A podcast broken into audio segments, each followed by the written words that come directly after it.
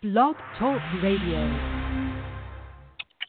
Good morning out there in Blog Talk Radio land as we head down to the end of September. It's been a it's been a, a, a like a roller coaster ride, crazy month throughout the country and, and in the world. It's just we living in times when things change.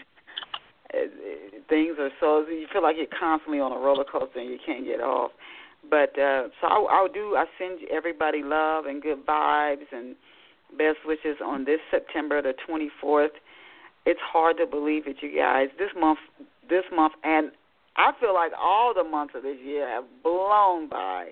You know, you start off your January just as a reminder for you before I every every show I drop a, a word into to your spirit or your mind, something to think about.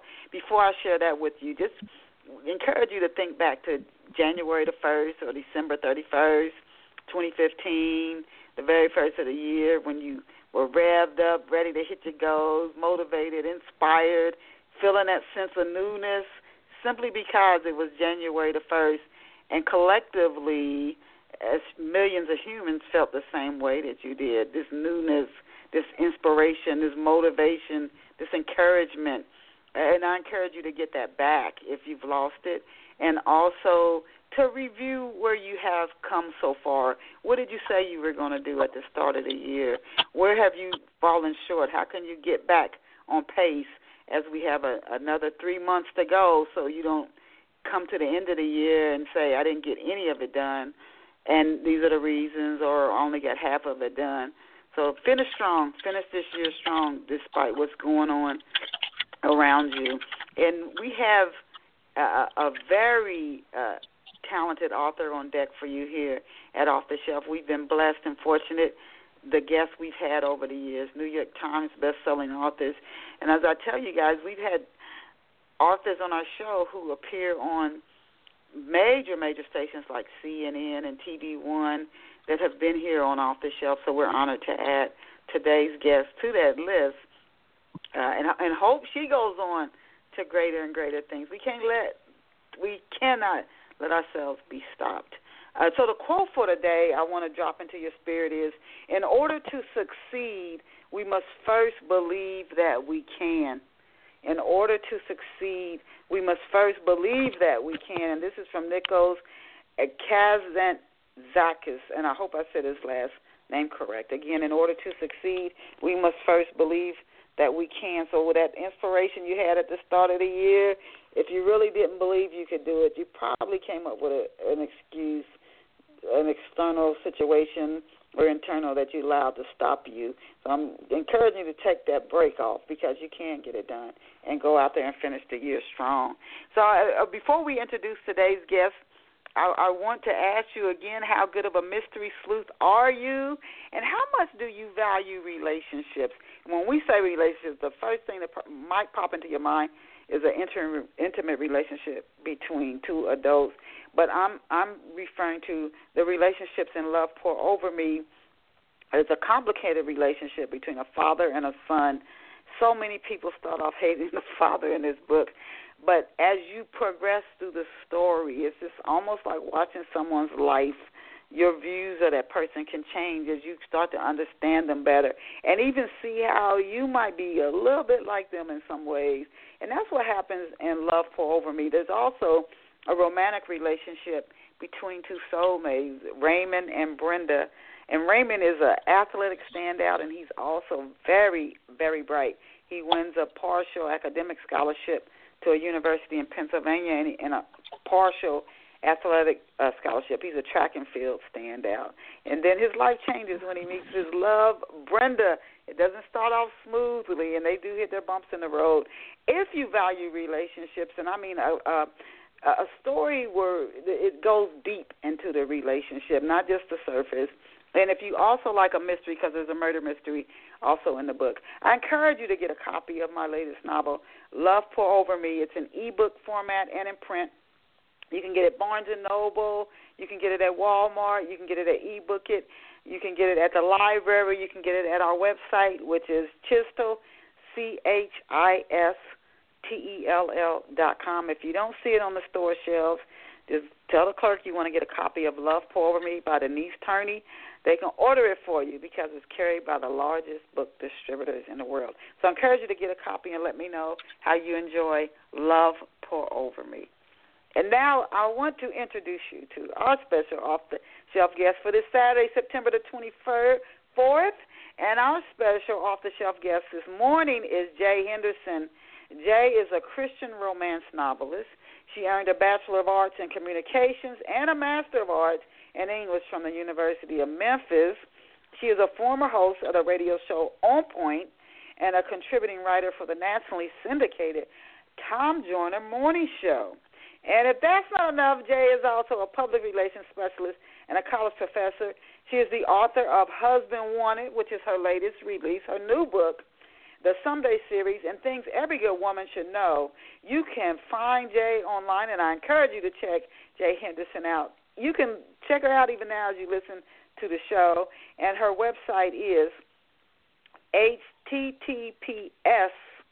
H, this is the S at the end of it. https the two forward slashes, jaehendersonauthor.com, and that's spelled J A E H E N D E R S O N A U T H O R dot com, jaehendersonauthor dot com, and then she's also online at I'm a good woman dot com, I M A G O O D W O M A N dot com. Again, jaehendersonauthor dot com, and I'm I I am I'm I am a goodwoman.com. Welcome to Off the Shelf, Jae.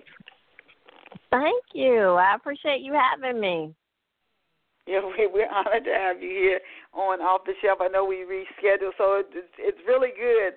I was excited. I said, okay, because originally it was going to be in July, so we moved to September. So we're very excited about what you will share with our listeners here, those who are tuned in live via, via Off the Shelf, and we get most of our listeners through the archives those who listen in via the archives.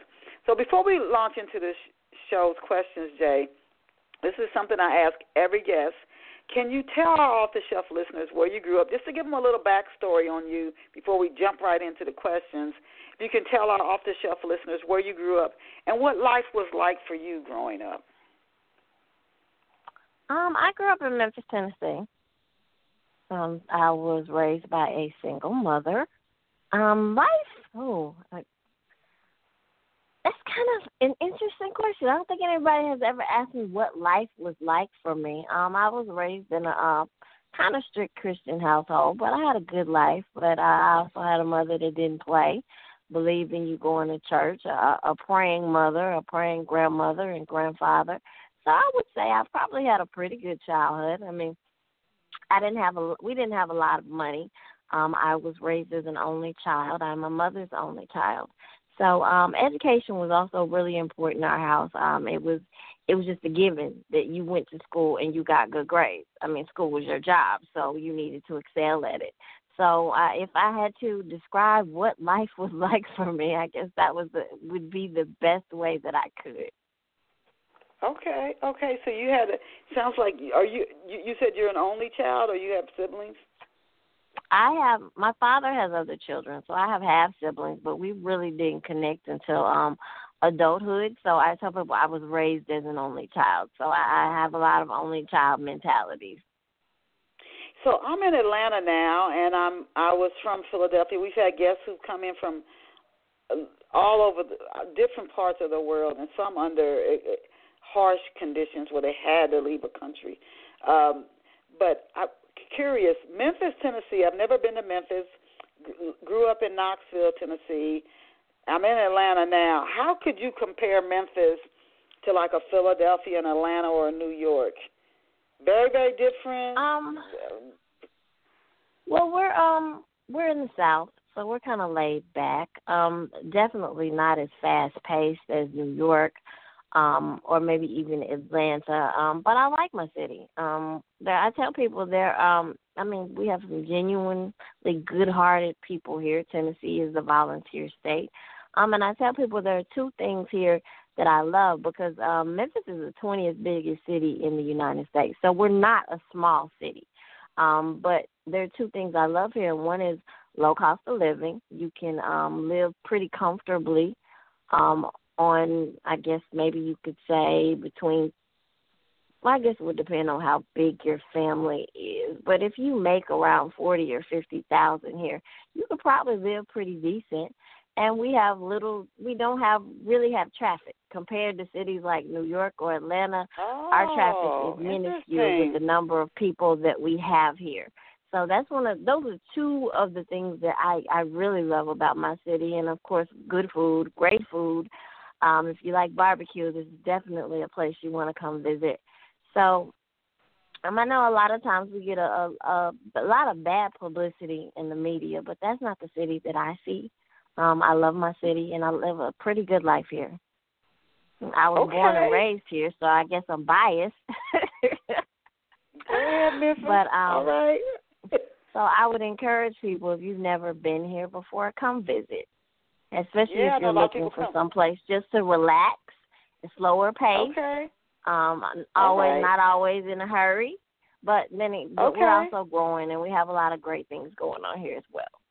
The traffic was made me really per- piqued up my interest because almost every city I've lived in has had uh, bad traffic. Uh, so that was like, oh, okay, okay. Now you, You know, I did an internship. I was saying I Go did ahead. an internship in Dallas with the Tom Joyner the Morning Show in college, and that was the first time that I had ever encountered real traffic. I had never seen a highway with six lanes on both sides, bumper to bumper. And believe you me, I learned how to avoid rush hour. I learned how to avoid the interstate real quick. I was taking side streets almost everywhere I could. Wow. Now you majored in communications and English, and you also work as a public relations specialist. So you got the goods when it comes to the marketing side of like getting the word out about your books. Now your your love of writing it comes through your majors, the fact that you now write novels. Who ignited your passion for writing? Mm, I would have to say it was probably my teachers.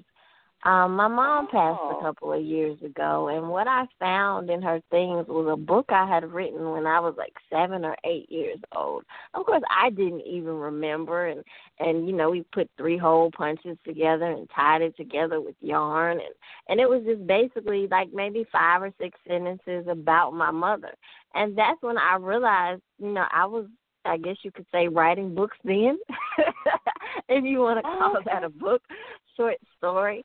So um yeah, it was definitely my teachers that first ignited my love of reading and writing and I, I kind of just picked it up again and ran with it um in college. Um but I didn't put out my first book until um tw- 2011 when I put out Someday. Oh, okay, okay. That's that's a good news. That's good news. My sister's a teacher. That's good to hear. Now, as a voiceover artist, before we get into your books, husband wanted, uh, in particular, as a voiceover artist, did you work on commercials? What type of voiceover work did you do? Did you do like uh, the uh, animations? What what type of voiceover work? I primarily did commercials. Um uh I did commercials for Kroger, McDonald's, Regions, um, Fred's, um, Ben and Jerry's ice cream. So I've I've done some some pretty well known products, but I primarily do commercials. I've done a couple of of cartoons, animation, but not very many. Um so that's primarily what I stick to, those thirty and sixty second spots that you hear on the radio and TV. So, do you still do those? A little bit. Um, I, I'm for the last two years. I've been the voice of the region's Writing Forward, a Black History Month commercial that they do.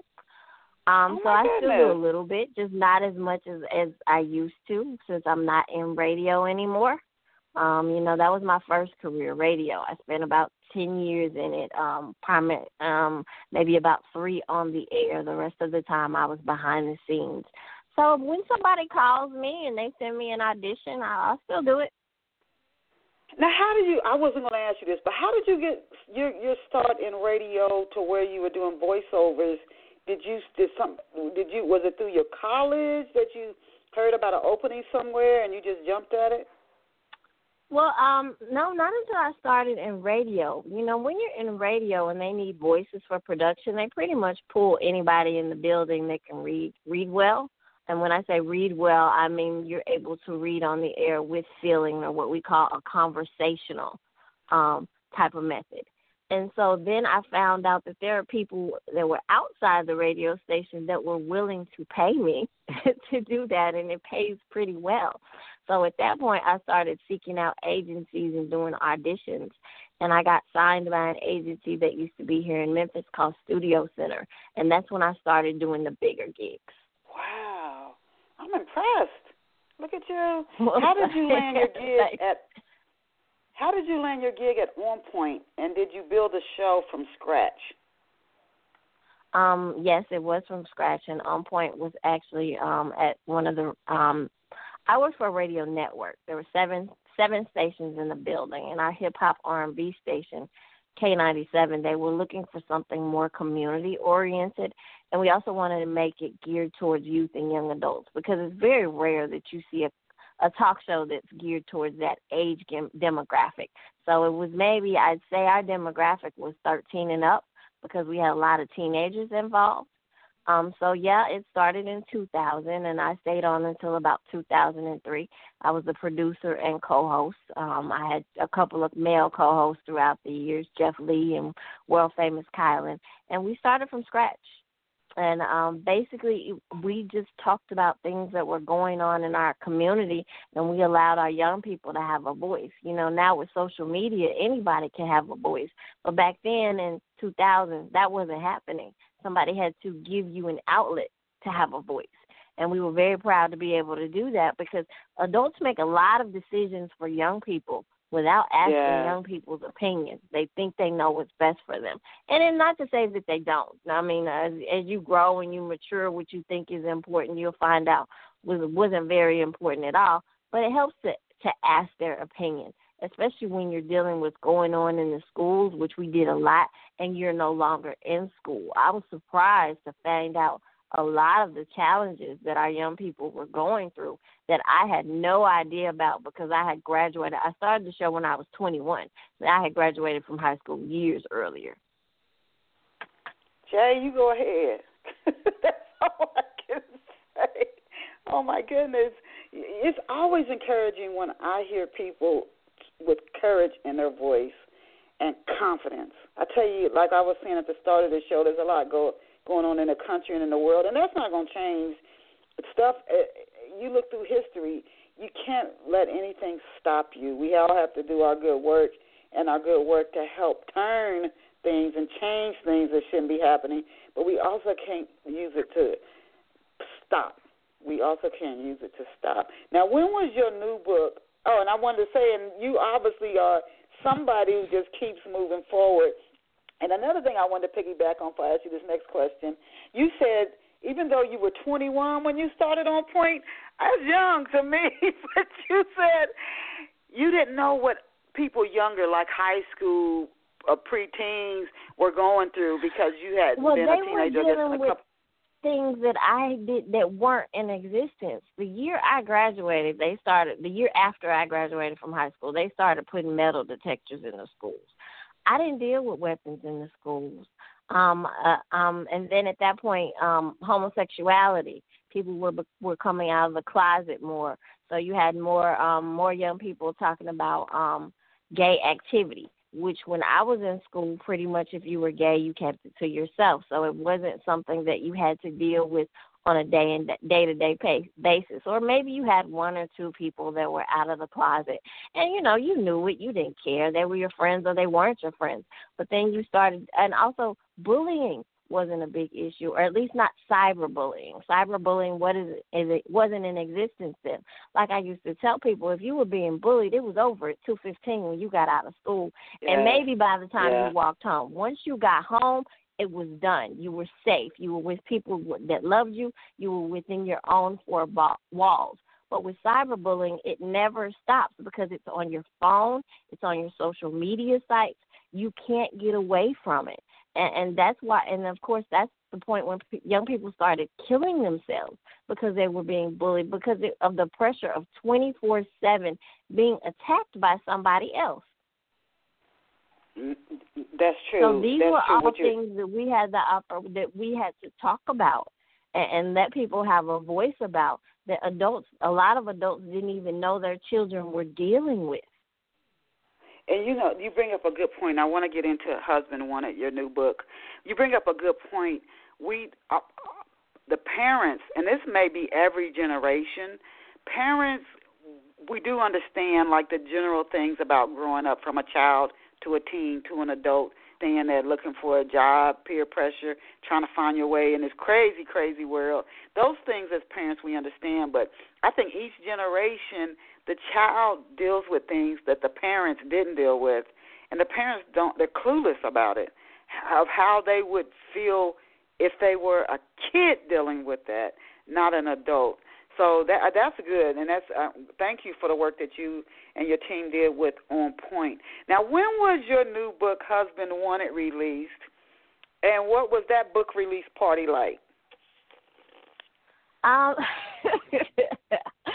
Husband Wanted came out in um June, and I, you know, I didn't really have a book book release party. I started doing something different with Husband Wanted.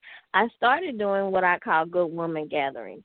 I just got bored with regular book signings, so I started turning them into like a girls' night um, and, and like I said, I call it a good woman gathering. I've held them in Little Rock, Memphis, and I'm actually in Nashville next week. And it, it's a girls' night hosted by myself.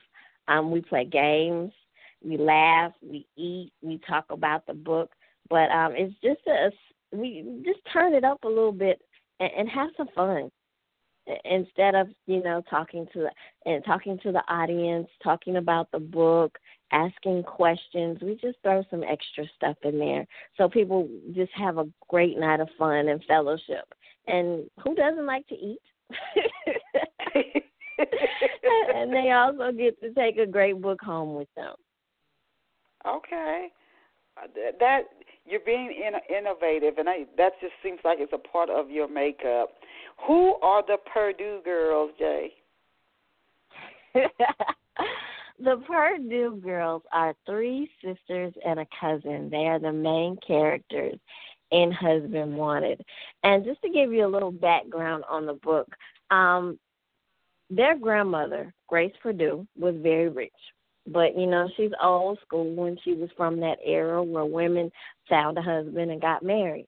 So she didn't understand why she had three beautiful, intelligent granddaughters that were all adults and none of them had a husband. So she wrote in her will, she passed away, so she wrote in her will in order for them to get their inheritance, 15 million each, they had to be married within 9 months. But they couldn't just marry anybody. She put some stipulations in there and some controls, even from the grave. She was very controlling when they were alive as well. Um, that it had to be true love. So you have these ladies who are going about it in three different ways, trying to attract the man of their dreams within nine months so they can get their inheritance. And that's why it's called Husband Wanted. And what I wanted to do with this book was explore a lot of what I do is about love and relationships. I wanted to explore some of the different ways that people are trying to find love now. You know, it's, it's people aren't just going to the grocery store or church and hoping that they bump into somebody. There's online dating, there are matchmakers, um, people are still doing referrals from friends, you know, hookups, blind dates.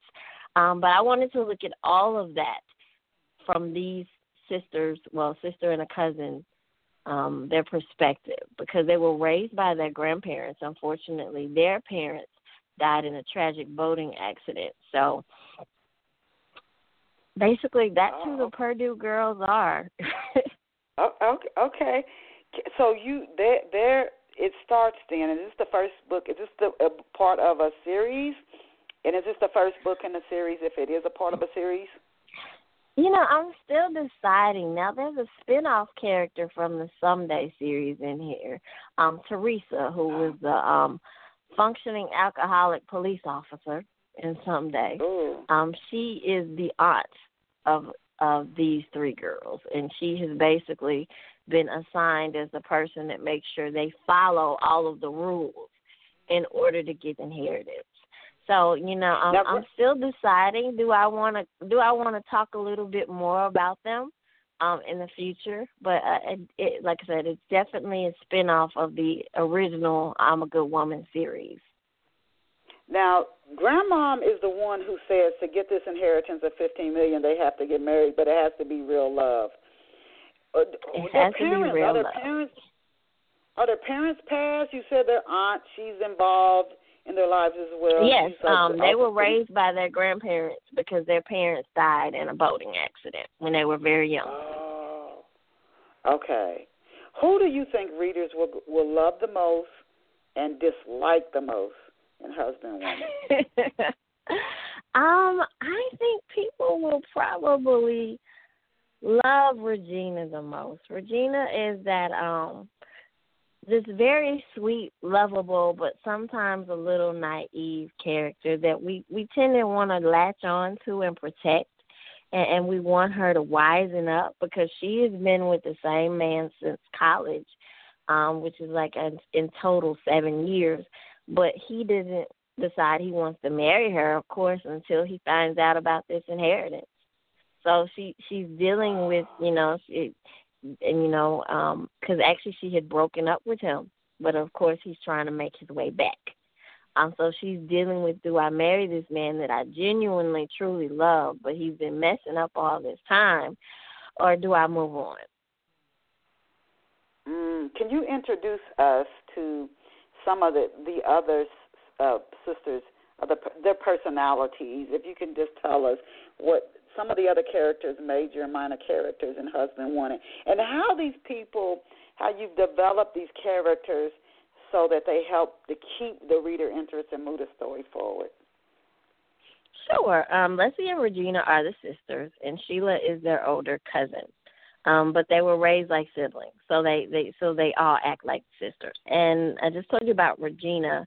Leslie is is a free spirit um, but sometimes you think she doesn't have a conscience. Um, she she believes uh, that men are just toys, something to be played with. She doesn't think that you just need one. You can have as many as you want. She's she's very sexually liberated and kind of resentful that her grandmother is trying to make her pick one and stay tied down, but she's also a party girl and she loves money, so she's willing to do whatever she has to do to get this money. So she feels it's as simple as picking one man off her all star team, as as she calls them, and just marrying them because what man in the world wouldn't want her? But she has to come to some harsh realities that because of all the things that she's doing, maybe those men don't see her as marriage material. Mm. Okay. And the other. And then there's Sheila. Sheila is very religious. Um, she she loves the Lord. She loves church. She she's the only one out of the group that has a child. She has a um, she has a son, and she's she's resentful because she believes her grandmother has just stepped outside of the will of God. She is is very in the belief of he that findeth a wife, not she that findeth a husband. So she does not being she does not appreciate being told that she has to go out and look for a man. Once again, that money, she that wants money this money. yes, money is a great motivator. So um what she does is she um she hires a matchmaker to try to help her find this particular person. Um because she she doesn't have time to date. She she has a very good career in in finance. And so she's hoping that this person will match her up with the right person so that she can go ahead and provide an even better life for her and her son okay okay so they're different. You, the, the sisters, they have to be alike in some ways, though, because they when you're when you're raised in the same home, even if you're not blood relatives, you're gonna you're getting the same programming. So there have to be ways that they're also different, but I mean similar, but then different. Can you hus, husband wanted now? When was it launched? When was Husband Wanted launched, and what have readers been saying to you about the book so far? It came out in June, and I've gotten some very good feedback about it. Um, you know, people. Uh, I have. I usually have a lot of twists and turns in my book, and I try to make sure that you can't see what's going to happen next. I always try to be very unpredictable, and from the feedback, I've I've continued to do that with this book. Um, and I've also just looked at the different types of love or different ways and types of love. Of, let me rephrase that different ways and types of methods that people use to find love within this decade. Okay. So I'm very okay. pleased with how the book is going and what people have to say about it, and I'm I'm just happy because I haven't written a novel in two years. So you kind of wonder oh. how people are going to receive you after you took kind of a break. You know, I put out um Things Every Good Woman Should Know, Volume One and Two, and those are both books of short stories. So I really okay, wanted to make sure that I dug my heels in and and made sure that people would enjoy this as much as they enjoyed my first three books in the trilogy. You know, and that's something important. I usually take a couple of years before I come out with a new book, but I'm working on on a on a novel. It takes some writers a little longer, but in today's book world, and I, we want to talk about the process of creating a book and marketing later in the show. But in today's book world, I see writers putting out like two, three books a year, and it's almost like necessary just to keep yourself in the mind of readers because there are so many books out here. But before we go into the, the the background, the business part of the writing industry, can you share with us the genesis of the Someday series? How did that book series get started? I was venting. Um, I um, those books are basically about Christian dating, and I was trying to do right. I was trying to live right, and what you find is there are people that aren't interested in you if that's the the road that you've decided to take. I actually started the book in college. Um, and I probably wrote about fifty, sixty pages and forgot about it. Went on started my career, but I got a new computer and I was I was um transferring files and I saw it. And about that time, several of my friends that I went to college with actually, they were putting out books as well. And one in oh. particular, although I met her after college, um, her name is Latrivia Welch, and she wrote her first book under the name Latrivia Nelson. Um, she was doing in, interracial romance and decided to start a publishing company called River House. And I let her read my stuff, and she said, if you finish this, I'd be happy to publish it for you. So that is how Someday uh, really came to fruition. So I finished it, um, put out the first book, and and it was actually only supposed to be one book. But you know, in self-publishing, the bigger your book is, the more expensive it is to print. So I was like, oh no, I need to get these page numbers down, and I and I chopped it almost in half and ended the story right there. So that led to book two, but then I realized with book two, no, this story isn't finished. There's more to this. Well, book two, you know, someday, someday two, and forever and a day. So forever and a day rounded out the trilogy, but I am still getting asked, am I going to write another one? Am I going to pick back up with these main characters, Michael and T, and and their group of friends, which we call the girlfriends? um, and see what they're doing now. Um, I plan to. I, I can't tell people when, but I, I I really got great feedback from those books. But I think I just needed a break from those characters. You can, I, I know series are popular right now. They're very popular. Some people they have are, ten and twelve books in a series. Yeah. But I think mm-hmm. I just got burned out on on them, and and maybe they needed a break from me too. Oh, okay, okay. okay. So I I, now, I I plan to revisit that for people that want to know. I, I do. Just be patient with me. Okay. Now, do do do do the stories in the Someday book series? Do they take place in Memphis? And if not, where do those stories? Where are they happening in? Oh yeah, Someday takes place right here at home. Okay. Okay, because you started writing when you were in college. Now, are you one of those writers, Jae? Now, you said you took a two-year break after you came out with the three your first three novels. Are you a writer who can knock out a novel in like one to two months? And I'm talking a very no, ma'am. deep and rich. Yeah, some writers just they just put them out like boom, boom, boom, boom, boom. And if not, what is the writing process like for you? What is that process to take a story from inception? It's an ideal in your mind to full completion. It normally takes me about six months um, to to write and publish a book. That's if I'm consistent with it.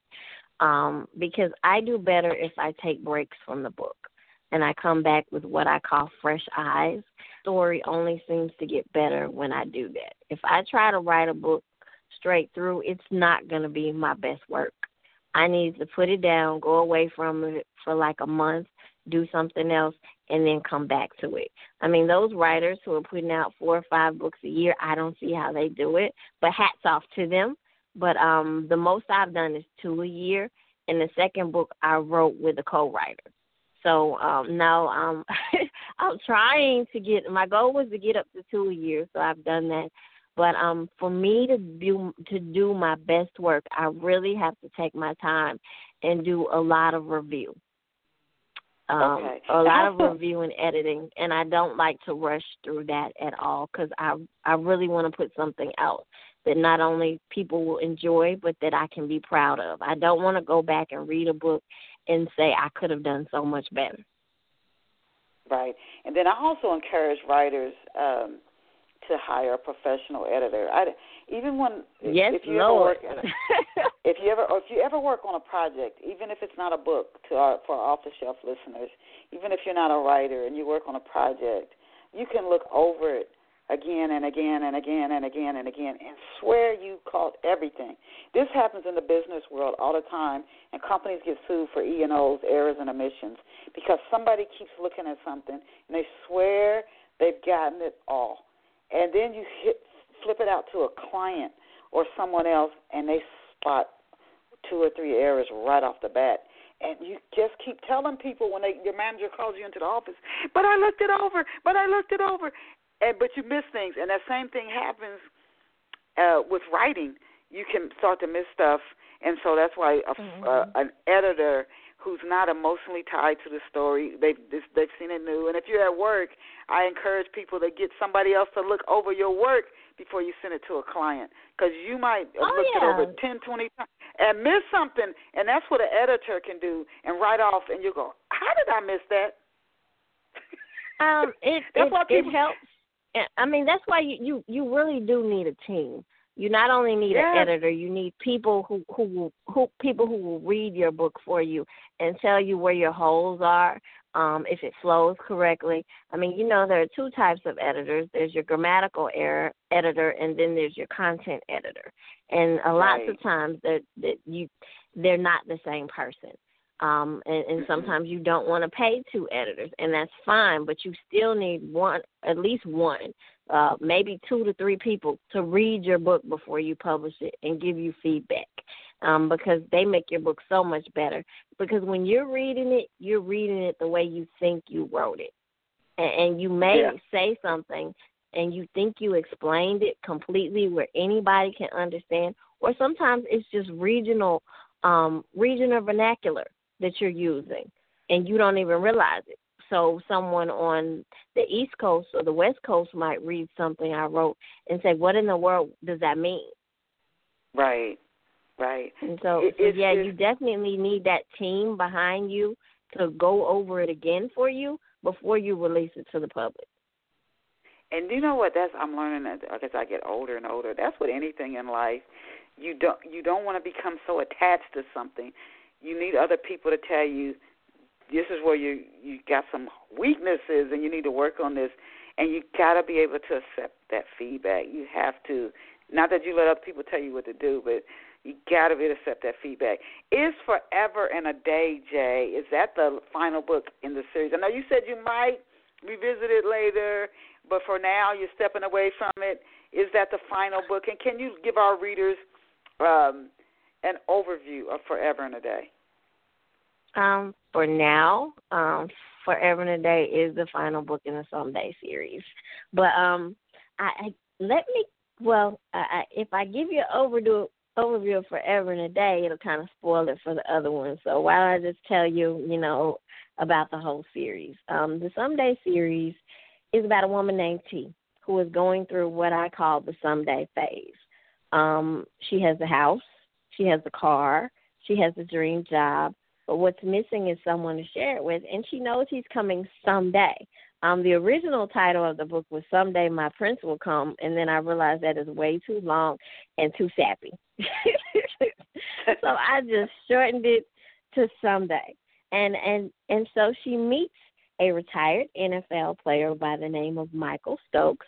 And Michael is um wonderful. Um and both my main characters are celibate. They they vow not to have sex again until they're married. So the book also deals with that challenge. Um but you have but the book is written so it's something for everyone because you have T's girlfriends who have not taken that walk. Um they're some of them are are not sexually active, but they're not celibate. Some, you know, there's who there's Tiffany Tate, who who I refer to as the terrific Tiffany Tate, who has been dating a married man for ten years and has had his child. Oh.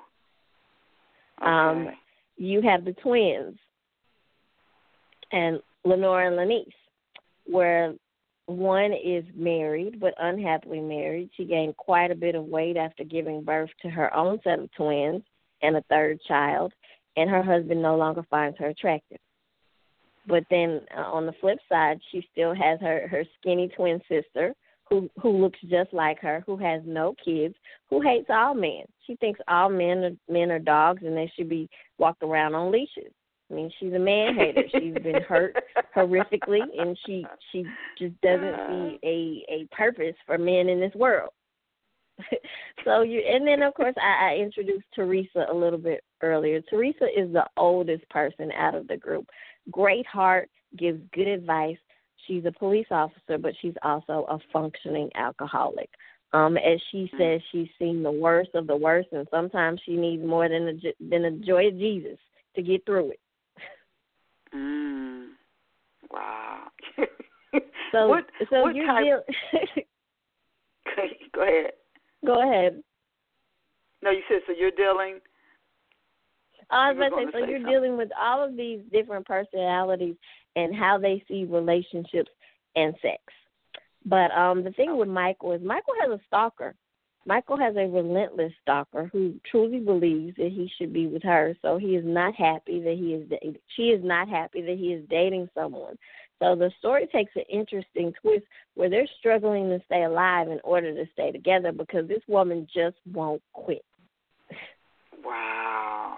Wow. Now, do, I was now I was going to ask you for now for, for Forever and a Day, which right now is the last book in the Someday series. Do you purposely leave any ends open, leaving readers guessing at the end of Forever and a Day?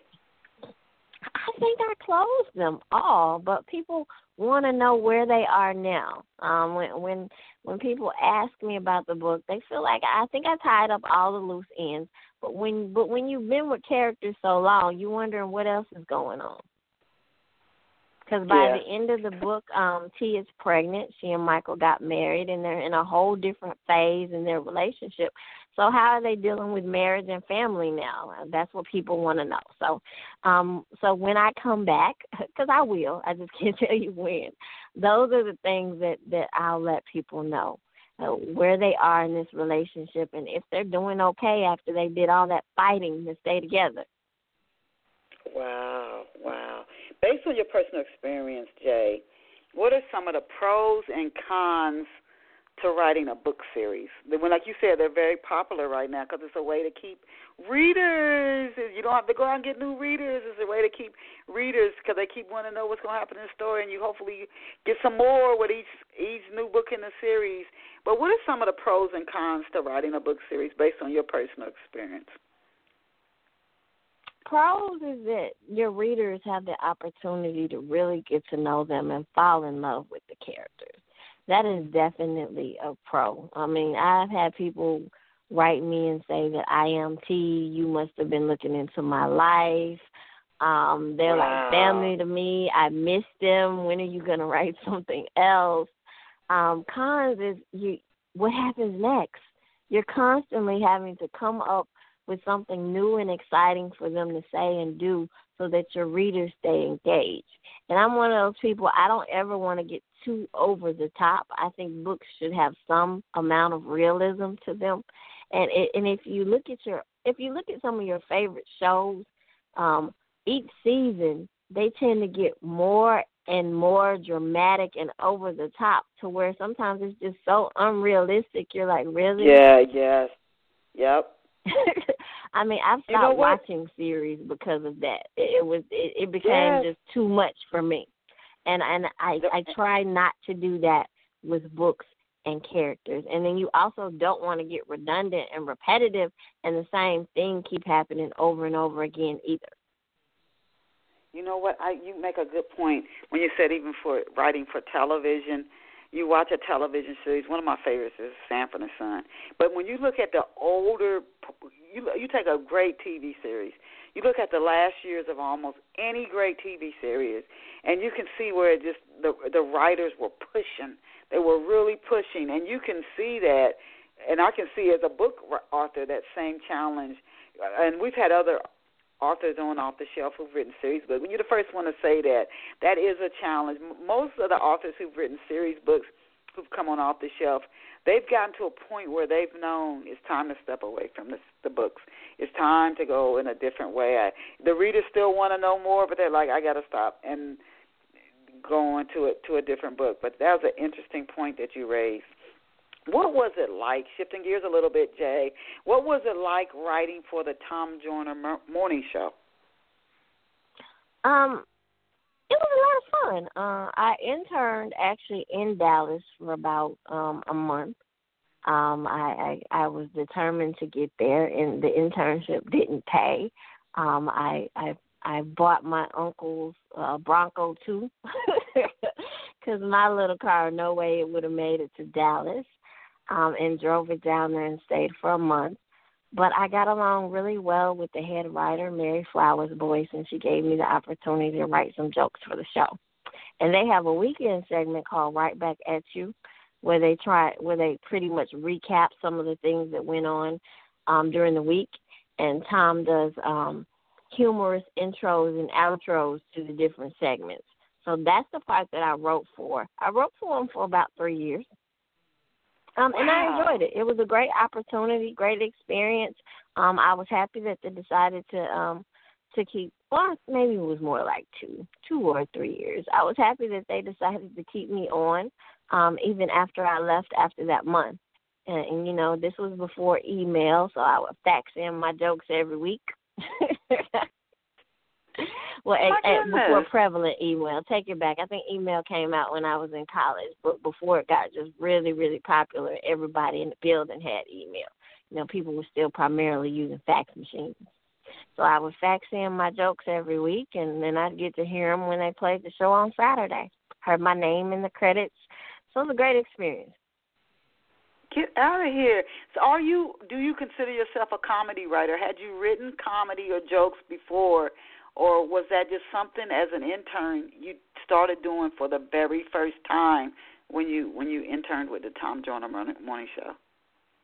Oh no, that was something I started doing for the first time. I think I've always had a pretty pretty decent sense of humor, and I've always been sarcastic. I tell people it's part of my charm. Um, so have the opportunity to use that on a nationally syndicated radio show.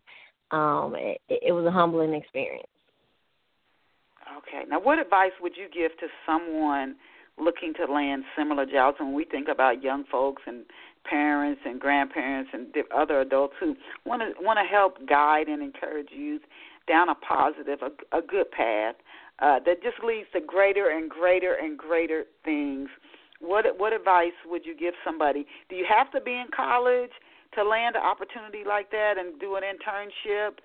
Uh, and in internships, I've heard so many people say they are one of the best ways to get your foot in the door, even if the pay isn't good. And you're not going to make the same amount of money generally as an intern as if you're a regular employee. And sometimes you don't get paid at all, but it's that foot in the door, that experience you make those connections, you stay connected with people, and and it just it can lead to greater and greater things. But Dasha, what advice would you give somebody who's looking to land a role similar to you did with like a Tom Joyner morning show, Steve Harvey, or, or or any other outlet that's major that they're looking to get into? Um, use your connections. That's the first thing. And even if you don't have any connections, create some because the way I got that internship is his I was already interning locally at a radio station and his show aired on one of them.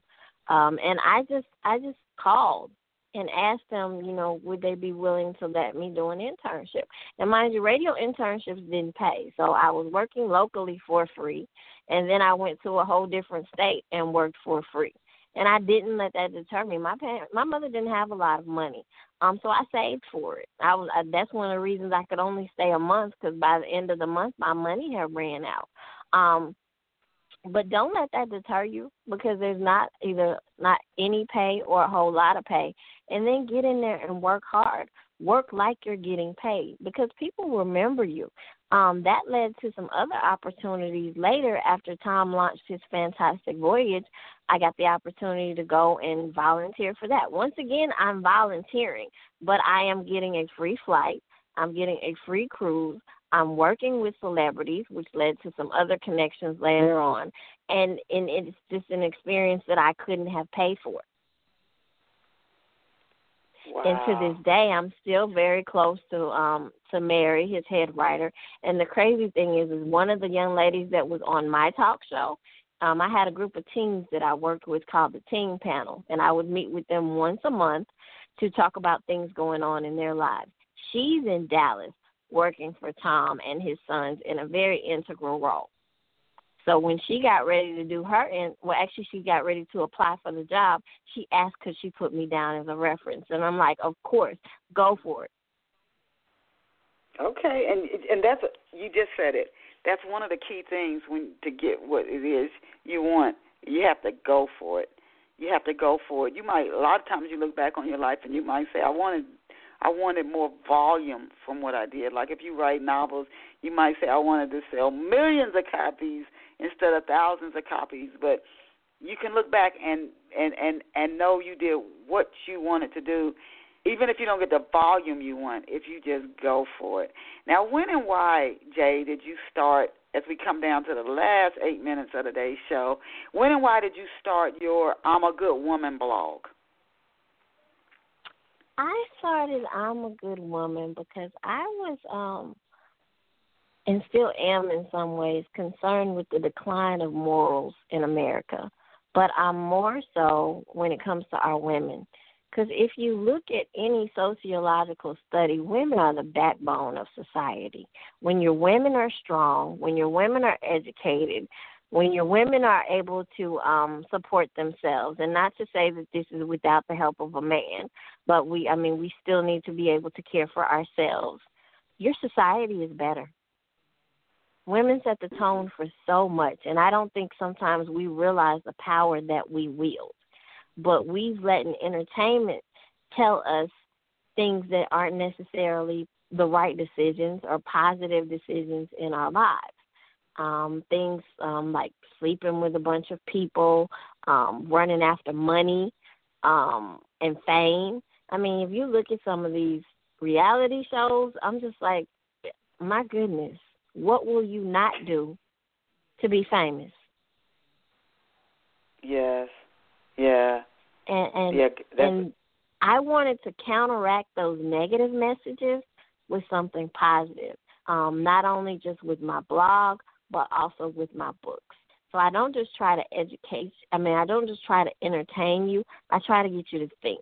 I can't say that I, I educate you, but what I ask women to do is take the time to think before you make a decision, because that one decision could change the entire course of your life.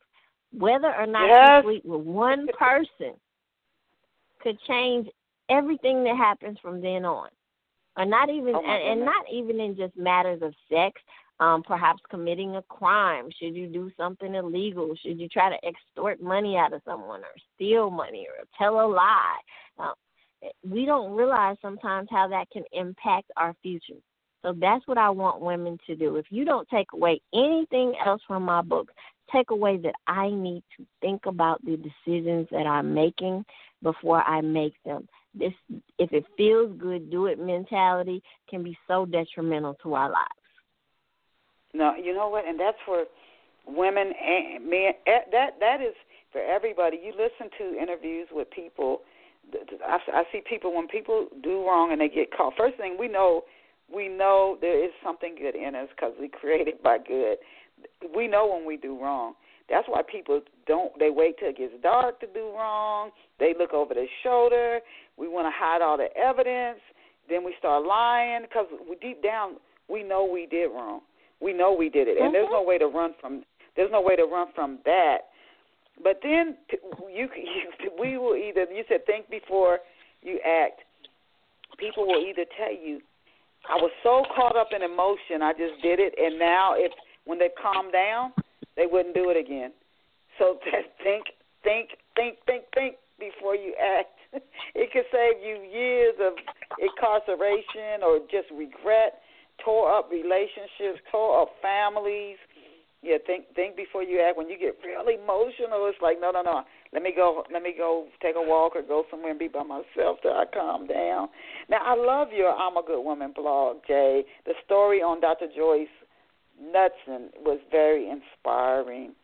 Um, oh, I wanted to ask you, what ways have in, in what ways have you been able to connect the blog with your books to help grow your book audience? Um, you know, I, I you know, I have ads on there for my books, and that's probably the main way. You know, and stuff and things that when I come out with a new book, I'll put a little blurb on there, a synopsis. But um, the blog was probably available before the uh, well, it was not probably the blog was available before the books, and before that, it was novelty oh. items like T-shirts and mugs. So the books were actually the last phase of it all. Um, because I've had the blog since ooh, I can't even tell you. very, very interesting. so, oh, the blog came before the books. Okay. Mhm. Okay. Do you have any plans? We we we we we got three minutes. Do you have any plans to offer any counseling or coaching services to women in the future? No. Somebody asked me was I gonna be was I gonna be a, a life coach or a trainer. I'm still trying to get my own life together. You know what though? So, who knows? You you don't know what's so down the future whatever you, you have get, a heart right now, whatever you get, you get from my books and my speaking engagements because I do those. I'm actually doing those quite regularly now. But to sit down and try to try to coach someone and talk to them on a regular basis, I personally don't think I'm ready for that. I have a lot more oh. growing and learning to do myself before I'm ready for that. Okay. Now, where can our off the shelf listeners get a copy of your books? Um, you can get a copy of my books on Amazon and Barnes and Noble, and you can also find links to all of that on my website, which is Jae Henderson Author, and Jae is J A E Henderson H E N D E R S O N Author dot com. Okay. And then the blog is I'm a Good Woman dot for our off the shelf listeners. Are they in print and ebook, or are your books only in ebook? Um, all of them except for one are in print and ebook, and that one is the Where Do We Go From Here book that I wrote for the a male author from Memphis named Mario King. Okay, if you're on any social networks, Jae, please tell us uh, what networks you're on and how we can find you online. I am on Facebook, Instagram, and Twitter, and you can find me at Jae Henderson Author 2 on Facebook, Instagram, Jae Henderson Author and um, on Twitter is J underscore Henderson. Okay, we have been honored, you guys, to be here with Jae Henderson. She she is a she is a go getter. She has a, a bachelor's in communications and a master's in English from the University of Memphis. That's her that's her home city, and she's proud to be from there. She's a former radio show host. Uh, she worked with On Point, a show that she started from scratch with a team of other uh, go getters. She also has written for the Tom Joyner morning show. She's a public relations specialist and a college professor. She does do uh, public speaking. uh, engagements. She's the author of Husband Wanted. That's her new book. Uh, Jae is also the author of the Someday series and things every good woman should know. She's online at jaehendersonauthor.com. And her blog is I'mAGoodWoman.com, and I did really, really enjoy her blog. I encourage you to visit her at her website again, J J A E H E N D E R S O N A U T H O R Jae Henderson Author dot com and her blog I'm a good woman dot com spelled it just the way it sounds I M A G O O D W O M A N dot com. So we want to thank Jae Henderson for being here with us, and I want to thank you, all of our off the shelf listeners. Please come back next Saturday when we bring you another just awesome guests. We are so blessed here on Off the Shelf. They share free advice, free tips about writing and business and marketing that you you would have to pay for many other places. So we thank them for what they share here, not only about their stories or their business products, but also tips that thank you so you much for away. having me. Uh, yeah, we we really enjoyed you, Jae. Uh, so to all our listeners, I encourage you. Remember, you're awesome, you're amazing, you're incredible. Go create a fabulous day for yourself, and remember, finish this year strong. Don't don't finish it with a bag full of excuses. Finish this year strong. See you next Saturday. Remember, tell everybody tune in to Off the Shelf, 11 a.m. Eastern Standard Time on Saturday mornings. Bye for now. Jae, I'll shoot you an email. Thank you.